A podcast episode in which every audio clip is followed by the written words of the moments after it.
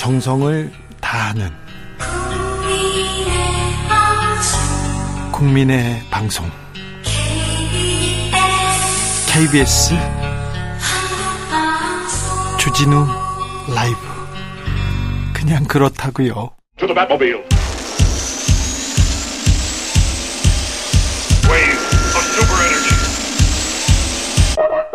주기자의 1분 지금으로부터 2년 전 2021년 일입니다.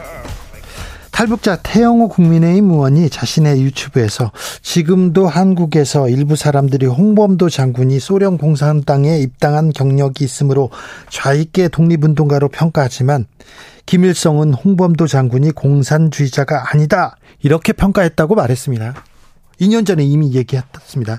태 의원은 홍 장군의 유해가 대한민국으로 봉환된다면 합법적인 주체가 대한민국이 되는 것은 물론 해외 동포들에게 큰 울림이 된다고 말했습니다. 그렇군요. 음. 그렇습니다. 2021년 4월 13일 조선일보 기사입니다.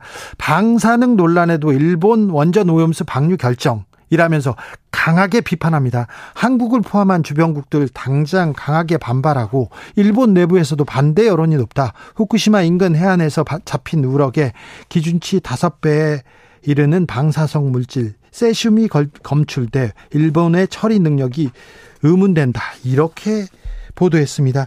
조선일보는 주한규 서울대 원자력공학과 교수 인터뷰를 통해서 해양 생태계 먹이 사슬을 거쳐 방류의 영향이 우리 식탁에까지 영향을 미칠 것 가, 미칠 가능성 완전히 배제할 수는 없다면서 지적했습니다. 정보가 제대로 공유될 수 있을지에 대한 의구심도 있다면서 우리나라가 직접 검증하는 편이 낫다고 보도했습니다. 같은 날 사설을 볼까요? 오염수의 70%엔 삼중수뿐 아니라 기존체를 넘는 세슘, 스트론튬 등 다, 른 방사성 물질도 포함되어 있어서 위험하다고 강조했습니다. 조선일보가 이상하죠. 지금 논지하고는 거의 반대되는 얘기를 하고 있습니다. 2021년 TV조선 기사입니다. 7개월 후 제주 앞바다에 즉시 종단하라 이렇게 오염수가 7개월 후 제주 앞바다에 온다고 그렇게 보도했는데요. 2년 후 올해는요. 후쿠시마 오염수 방류 시 5년 뒤 제주에 이렇게 보도했습니다. 7개월인지 5년인지 이거 한 회사인데 좀 통일해야 되는 거 아닙니까? 진실이 중요하지 않습니까? 기사가 곧바로 자사의 기사로 부정됩니다. 도대체 무슨 말을 믿어야 합니까? 2년 만에 무슨 일이 생겼는지 국민들은 의아할 뿐입니다. 주기자의 1분이었습니다.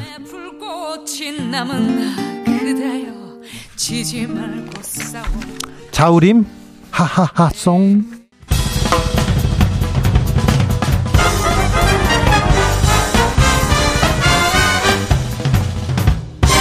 훅 인터뷰 훅 인터뷰 이어가겠습니다. 반국가행위 대응해야 한다. 윤석열 대통령 다시 이념 얘기 계속 하는데요. 이거 총선에 도움이 될까요? 정치에 도움이 될까요? 이렇게 걱정합니다. 수도권 총선 걱정이다. 국민의힘에서는 걱정이 크다면서요. 인물 난 속에서도 음, 가장 먼저 아, 서울 강진을 당협위원장이 이렇게 새로 발탁된 인물입니다. 오신환 전 의원 나왔, 습니다 어서 오세요. 네, 안녕하세요. 이제 광진을 당협위원장 이렇게 불러야 됩니다. 네, 네. 어떻습니까, 지역은? 오래 기다렸습니다. 제가 네. 5월 19일 날 서울시 정무부시장을 그만두고 예. 예, 바로 광진으로 갔는데요. 벌써 3개월이 넘었거든요. 네. 지역에서 사람들 만나보면 어때요? 아, 일단 제가 즐겁고요. 즐거워요? 새로운 분들 또 새로운 초심으로 네. 예, 이렇게 사람들 만나고 있어서 네. 즐거운데요. 네. 어렵다 들어, 들어올 때나 힘들다 할 텐데 또 또 이렇게 말씀하시네요. 예, 예. 뭐 지역이 쉽지는 않은 지역입니다. 네. 예, 87년도 민주화 이후에 9번에 걸쳐서 민주당이 다 했죠. 예, 30 36년 동안 민주당이 석권한 지역이라 지난번에 오세훈 네. 시장도 졌어요. 아, 예. 험지 중에 험지입니다. 왜 예. 험지에 가셔가지고 참 그런데요. 예.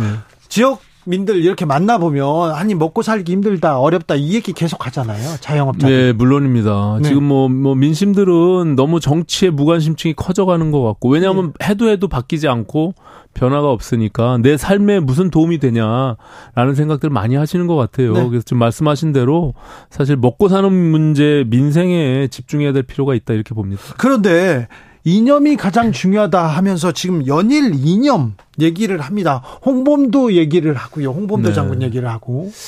이제 뭐 홍범도 장군 뭐 육사에서의 그 뭐 흉상 이전 문제는 사실 저도 생각할 때 그게 왜 갑자기 어, 지금 뭐 이렇게 나왔나 싶은 생각이 있는데요. 예.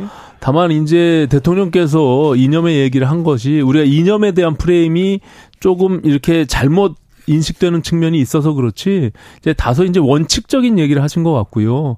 다만 그거는 이제 대통령으로서 방향성에 대한 문제, 본인이 가지고 있는 가치에 대한 문제를 얘기한 것이고 실제 정부의 내각이나 아니면은 정치권 특히 우리 집권 여당에서 해야 될 일은 이제 총선도 있고 네. 국민들의 먹고 사는 문제 그리고 내일의 비전들 이런 것들을 좀 집중하면서 저는 이 용산 대통령실과 당이 좀 분리되는 과정이 필요하다. 그래서 내년 총선은 당이 중심이 돼서 당이 주체가 돼서 선거를 치러야 된다 이렇게 생각합니다. 네.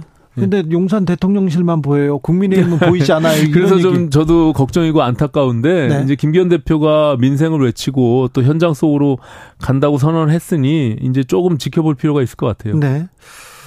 아, 경제, 민생보다 더 중요한 게 없잖아요. 그리고 네. 지도자라면, 정치인이라면, 그를 위해서 노력하는 모습을 보여줘야 될 텐데, 그 부분이 대통령실에서도, 국민의힘에서도 아직 아쉽습니다. 네, 아쉬움이 네. 좀 있어요. 예. 네.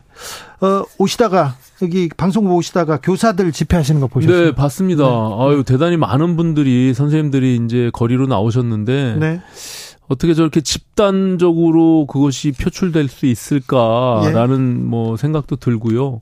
그동안 정말 이 맺혀 있는 부분들이 뭐 거의 폭발한 것이 아닌가 이렇게 보여지는데 그만큼 이제 교권에 대한 문제 또 선생님 활동을 하면서 여러 가지 가졌던 그 일들이 아마 축적돼 있었던 것 같아요. 그렇죠. 예. 그래서 뭐 여야 의원들이 거기 많이 나와 계시더라고요. 예. 그래서 이번에 이번만큼은 문제 해결을 하는 능력을 좀 보여주는 정치권이 됐으면 좋겠다 그렇습니다. 이런 생각이 듭니다. 예. 아, 교사들이 외로운 섬 같았다고 울고 있습니다. 내가 이 런 상황에서 어, 이런 상황에서 지금 버틸 수 있을까? 예, 숨진 교사가 먼저 간 교사가 나일 수도 있었다 이런 네. 얘기를 하고 있는데 정치권에서 무슨 얘기는 해줘야 될 거 아니에요. 네네. 네. 근데 막 오늘 오늘 공교육 멈춤의 날 그래서 연가를 쓰거나 휴가를 쓰고 나왔나 봐요. 근데 네. 해임 파면할 수도 있다고 엄중 경고하고 있는데 뭐 그거 이제 뭐 교육부 장관으로서 뭐 원칙적인 얘기를 한 것이겠죠. 네. 이제 다만 그 목소리에 경청할 필요도 있고요. 교사들이 진짜 지금 이런 어떤 어, 표출을 통해서 어떤 변화를 요구하는지 네. 그 목소리를 좀 잘 경청했으면 좋겠습니다. 네. 네. 자, 서울시 정무부시장 하다가요. 지금은 아, 광진 당협위원장 하고 있습니다. 자, 지역으로 가보니까 네. 가보니까 수도권 위기론 이거 실체가 있습니까? 아, 저는 뭐 여론조사상에서도 일부 반영이 되고 있다라고 생각하고 이거는 네. 민주당도 마찬가지입니다. 네. 일단 어쨌든 수도권의 민심이 정치권을 외면하고 있다. 그래서 중도층이 더 늘어나고 아. 예 그리고 정치 혐오층이 더 늘어나는 것 같아요. 네. 그래서 이런 부분들은 아까 말씀드린 내 먹고 사는 문제, 정치가 나의 삶에 어떤 도움이 되느냐라는 네. 근본적인 문제에서부터 출발하는 것 같고요. 네. 정치가 문제 해결을 할 능력을 잃어버렸어요. 제가 예, 예. 봐서 여야가 너무 진영에 갇혀서 네. 그냥 자기 공격만 하는 그런 모습들이 뭐 매번 반복되는 일이지만 그런 것들이 좀 해결돼야 되는데 좀 안타깝습니다. 네. 네. 수도권에서 국민의힘은 수도권에서 인물난 겪고 있다면서요. 너무 많은 사람들이 공기업으로 가고 장관 되고 다른 자리로 가서 필드를 뛸 사람들이 별로 없다면서요. 이게 지난 21대 총선에서 서울, 경기, 인천이 121석이거든요. 네. 그 중에 18석만 국민의힘이 승리를 했으니까 음. 사실 거의 전패한 것이죠. 네. 이제 그런 측면에서 보면 인물난을 겪을 수밖에 없는 구조고요. 예. 이제 그런 것들을 우리가 꾸준히 인재들을 발굴하고 또 당이 비전을 제시하면서 이 당을 통해서 뭔가 정치권에 들어오려고 하는 좋은 인재들을 찾아야 되는데 네. 어, 그런 것들이 잘 선순환적으로 이루어지지 못하고 있었다라는 생각이 들고요. 어쨌든 뭐 삼고초려 아니라 십고초려를 해서라도 좋은 사람들을 모셔오겠다라고 뭐 당 대표가 선언한 마당에 조금 뭐 또 이미 그런 것들을 많이 준비하고 있다고 하니까 언제가 됐던지 좀 선을 보였으면 좋겠다 이런 생각을 갖습니다. 국민의힘의 젊은 피입니다. 이준석 전 대표는요 사고 당협위원장 공모에서 네 접수를 아예 받지 않았네 노원병원. 그건 이 제 비워뒀죠. 예. 비워뒀죠. 예, 예. 네. 그렇습니다. 네. 이준... 몇개 지역은 지금 뭐 태영호 의원 강남 지역도 그렇고요. 네. 몇개 지역은 비워뒀습니다. 이 비워뒀다. 이준석 지역구를 비워뒀다. 이준석 전 대표한테 공천을 주지 않겠다. 이렇게 읽을 수 있는 거 아닙니까? 아, 그거는 뭐 이제 당이 판단을 할 문제긴 한데요. 당이 아니라 용산에서 판단할 거 아닙니까? 뭐 이제 내년 선거에 네. 용산도 어느 정도 뭐 그런 부분들에 대한 의견이 있겠죠. 근데 뭐 이준석 그 대표가 상징하고 있는 그런 청년층 네. 또 내지는 뭐 중도 확장 수도권에서의 어떤 뭐 나름의 어떤 영향력 이런 것들은 사실 당이 뭐 이준석이라는 인물로서가 아니라도 네. 반드시 그것을 회복해야 될 문제가 필요성이 있거든요. 네. 그래서 이제 뭐 인물로서의 이준석 을 여부를 떠나서 어, 그런 측면에선 당이 더 노력을 해야 된다 이렇게 생각했습니다. 네. 한 윤핵관 의원이 저한테 그러더라고요. 지금도 꼴 보기 싫은데 네. 배지 달면 더 할 텐데 그걸 이준석을 어떻게 보고 있냐 이 얘기하더라고요. 네네 이준석 이준석 전 대표가 예. 사실은 뭐 어쨌든 국민의힘의 당원으로서 이제는 평당원으로서 뭐 좀 애정 어린 그리고 당의 비판을 할 수 있으나 당이 잘 되길 바라는 마음 속에서 아마 본인도 그런 비판을 하는 게 아닌가 이렇게 생각을 그래요? 합니다. 예. 네. 유승민, 이준석 너무 멀리 갔다 이런 얘기도 하던데 이 부분은 어떻게 생각하십니까? 뭐 보는 각도에 따라서는 그럴 수 있어요. 예, 뭐, 뭐 맞는 말도 있고 틀린 말도 있겠죠. 그리고 아까 말씀드린 대로 감정이 섞인 부분도 있고 아니면 뭐 애정을 갖고 하는 말도 있을 겁니다. 그래서 당이 그 부분에 대해서도 좀 더 포용하고 또 그 뭐 이준석, 유승민 전 대표의 경우도 아까 말씀드린 대로 당이 어쨌든 당인으로서 당이 내년도 총선에도 승리하고 올바른 방향으로 가길 바라는 마음에서 비판하는 거 아니겠습니까? 네. 그럼 그런 거 애정이 담긴 비판이 필요하다 이렇게 생각합니다. 민주당 소식 좀 물어볼까요? 이재명 민주당 대표는 단식 투쟁 오늘 닷새째입니다. 네. 단식한다. 어떻게 들으셨어요? 아, 저는 처음에 조금 뭐 뜬금없다. 왜 갑자기 지금? 그러니까 그것이 결국에는 뭐 이게 방탄 국회가 안 되니 방탄 단식을 통해서 뭔가 시간을 지연해 보자 이런 어 생각을 갖고 있는 게 아닌가 이런 생각을 가졌어요. 그래서 뭐 단식의 형태도 그렇고 조금 이례적이고 뭐 출퇴근하는 형식의 무슨 단식이 이루어지는 것도 제가 봐서는 좀 뭐 정치인들의 단식 형태하고 좀 다른 것 같고요. 그래서 이재명 대표는 음. 할수 있는 게 없다. 그래서 음. 단식이라도 해야 되겠다. 어쩔 수 없었다. 이렇게 얘기합니다. 근데 이제 그것도 사실 거대 야당 지금 거의 뭐 170석에 가까운 민주당으로서는 그건 뭐 그렇게 말할 수 없다라고 보여집니다. 뭐 본인들이 그동안에 원하는 법안들 통과시킨 거 그런 것들 봐서는 뭐 그것은 하나의 변명이죠. 제가 봐서는 뭐 단식이 아니어도 본인이 국민들한테 어필하고 뭔가 또 특히 본인이 사법적 리스크에 대해서 당내의 어떤 갈등, 분열 이런 것들이 거의 지금 뭐 문전 앞에 와 있기 때문에 단식이라는 걸 통해서 그걸 돌파해 보려고 하는 그런 노림수가 있지 않나 저는 이렇게 보여집니다. 예. 당내 갈등 해소용 그런 노림수로 보신다고요? 네네. 네.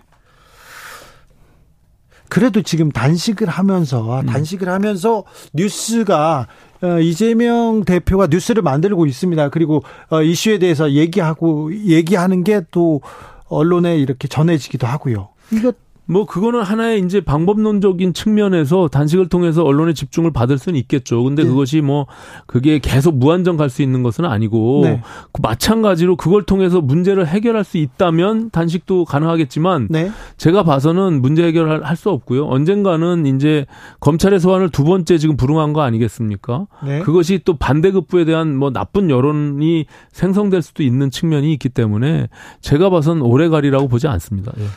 오래가지 않, 않는다. 네. 그리고 그러면 단식은 어떻게 끝날까요? 그건 모르겠어요. 일반적으로 보면 뭐 119 구급차가 와서 실려가는 것이 일반적인데 뭐 이재명 대표 지금 뭐 단식을 진정성 있게 진짜 절박한 마음에서 하고 있느냐 이런 어떤 의심의 눈초리도 있잖아요. 그래서 결과가 어떻게 될지는 좀 지켜봐야 될 것 같습니다. 아, 윤미향 의원이 네. 조총련도 참석한 행사에 네. 아, 다녀왔습니다. 음. 이 부분 가지고 큰 논란이 되고 있는데 이 네. 부분은 어떻게 보세요? 그거는 뭐 제가 봐도 국회의원이 조총련에서도 저, 저 직접적인 어떤 초청이 없었다고 하지 않습니까? 이런 측면에서 본인이 어떤 의도를 가지고 갔는지 모르겠으나 좀 적절하지 못한 참석이었다 저는 이렇게 보여집니다. 예. 그래요? 예. 어, 이동관 방송통신위원장이 음, 음 김만배 씨와 인터뷰한 뉴스타파를 지적하면서 국기문란이라는 얘기를 했어요. 네, 네. 네. 이제 그 그것이 이제 사실 여부는 지금 확신 확인되고 있지는 않지만 않죠. 예, 네. 이제 그것이 뭐 검찰 수사를 통해서 만약에 사실로 드러나면 뭐 국기문란이라는 용어 자체가 맞는지 여부를 떠나서 네. 굉장히 큰 죄이면서도 큰 문제죠. 그렇기 때문에 그거는 굉장히 엄중하게 다뤄야 될 문제다. 저는 이렇게 보여집니다. 그래요? 예. 아니 그래도 국기문란은 또 이게 그러니까 이제 구, 뭐 국기문란에 대한 용어가 거기에 적절한지는 제가 잘 모르겠으나 네. 예. 만약에 정말로 그것이 서로 뭐 돈을 주고 받으면서 어떻게 보면은 언론이 제 역할을 못한 가장 어, 중요한 사례가 될 수도 있는 거 아니겠습니까? 네, 차, 예. 네 결과를 좀 지켜보자고요. 네, 네. 음, 문재인 대통령께서 문재인 전 대통령께서 어, 대통령실이 나서서 흉상 철거 계획 철회하라 이렇게 얘기합니다. 음. 홍범도 장군 흉상 철거 철거하지 말라 이렇게 얘기하는데 음. 어, 대통령실에서는 전 대통령이 지나치게 나서는 게 문제다 이렇게 또 네. 오늘 어, 이렇게 얘기했더라고요. 그러니까 이제 뭐 그게 흉상 철거 여부에 대한 문제를 육사에서 자체적으로 판단해서 하는 것이 맞다라고 본 것이에요. 그렇기 네. 때문에 대통령실 입장에서는 일정 정도 거리두기를 하고 있잖아요. 이제 그런 과정에서 전직 대통령이 과도하게 그 부분에 대해서 언급하고 개입하는 것은 적절하지 않다라는 원칙적인 얘기를 한 것 같고요. 예. 그것이 정치적 논란으로 계속 증폭되거나 뭔가 확산되길 바라지 않는 그런 뜻도 있겠죠. 예. 반대 아닙니까? 대통령실에서 오히려 너무 음. 좀 전격적으로 너무 적극적으로 모든 사안에 대해서 얘기하는 거 아닙니까? 아니 뭐 지금 이 지금 뭐 어떻게 보면 역사 논쟁이라고 할 수 있는 이 부분에 대해서는 대통령실이 깊게 관여하고 있지는 않고요.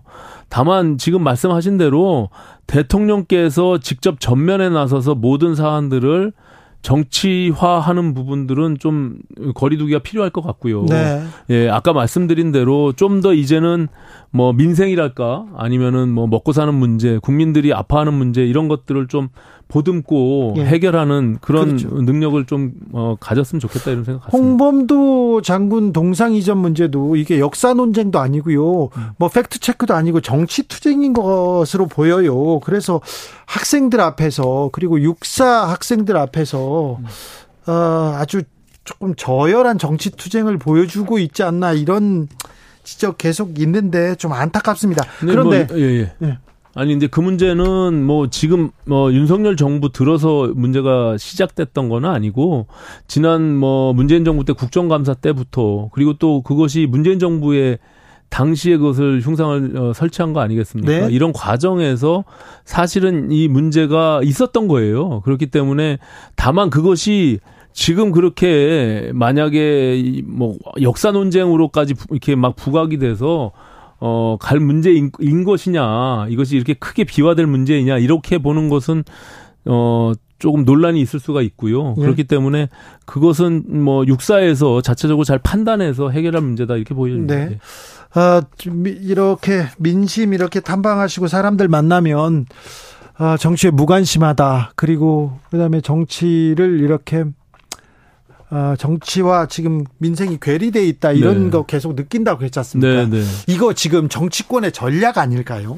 근데 국민들은요 네. 이게 이게 정치와 무관하다, 정치 무관심하다 이게 아, 실제로 관심이 굉장히 많으세요. 네. 근데 나한테 정치가 너무나 도움도 안 되고 그렇죠. 하는 꼬라지가 보기 싫다 네. 이기 때문에 무관심하고 외면하는 것이지. 그래서 지금 네. 그 외면하고 무관심해지는 사람들이 많아지고 있지 않습니까? 그렇습니다. 그렇죠. 그러니까 정치가 아까 네. 말씀드린 대로 문제 해결 능력을 가져야 되는데 누가 누나 누가 누가 못 하나 경쟁을 하는 것처럼 보여지니까 네. 국민들이 실망하는 것이고요. 네. 이제 사실은 여야가 발등에 불이 떨어졌습니다. 지금 이제 7개월 불이 남지 않은 총선에서 앞으로 누가 비전을 제시하고 누가 더 혁신하고 변화하는지 그건 좀 지켜볼 필요가 있을 것 같아요. 정부 여당이 국민의힘에서 이제 그 모습 보여줘야 될 거 아닙니까? 이 경쟁 나서야 될 거 아니에요? 그렇습니다. 예, 그래야만 총선에서도 승리할 수 있다라고 보여지고 예. 또 윤석열 정부가 힘을 받아서 뭔가 후, 후반기 집권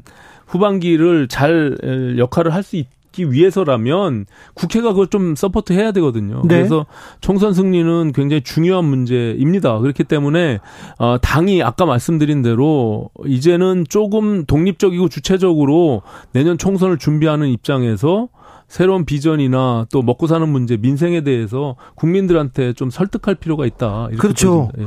민생 아, 김기현표, 국민의힘표 민생정책, 경제정책 잘 보이지 않아요. 예산안도 이게 서민들을 위한 건가, 이런 또, 음, 궁금증도 있고요. 네, 네 근데 앞으로 계속 보여줘야 됩니다. 네. 뭐 이제 그거는 이제 지금 여야가 뭐 똑같습니다. 지금 뭐 민주당도 워낙 그 이재명 당 대표에 대한 사법 리스크가 크기 때문에 그 문제로 지금 뭐 여러 가지 민생을 챙길 수 있는 여력이 없는 거죠. 그래서 물론 집권당으로서의 책임감은 좀 다를 수 있습니다. 네. 그래서 여야가 앞으로 남은 7개월을 어떻게 국민들께 보일 것이냐 이게 예. 굉장히 중요한 문제일 것 같아요. 그렇습니다. 예. 정부 여당한테 1차적 책임이 있습니다. 그러니까 더 잘해야 됩니다. 더 네. 잘하는 모습 보여주십시오. 네, 네. 열심히 잘하겠습니다. 알겠습니다. 자, 오신환 의원은 광진을에서 어떤 꿈을 꾸는지 네, 계속해서 지켜보겠습니다. 네, 감사합니다. 네, 고맙습니다. 정치 피로, 사건 사고로 인한 피로, 고달픈 일상에서 오는 피로. 오늘 시사하셨습니까? 경험해 보세요. 들은 날과 안 들은 날의 차이. 여러분의 피로를 날려줄 저녁 한 끼 시사. 추진우 라이브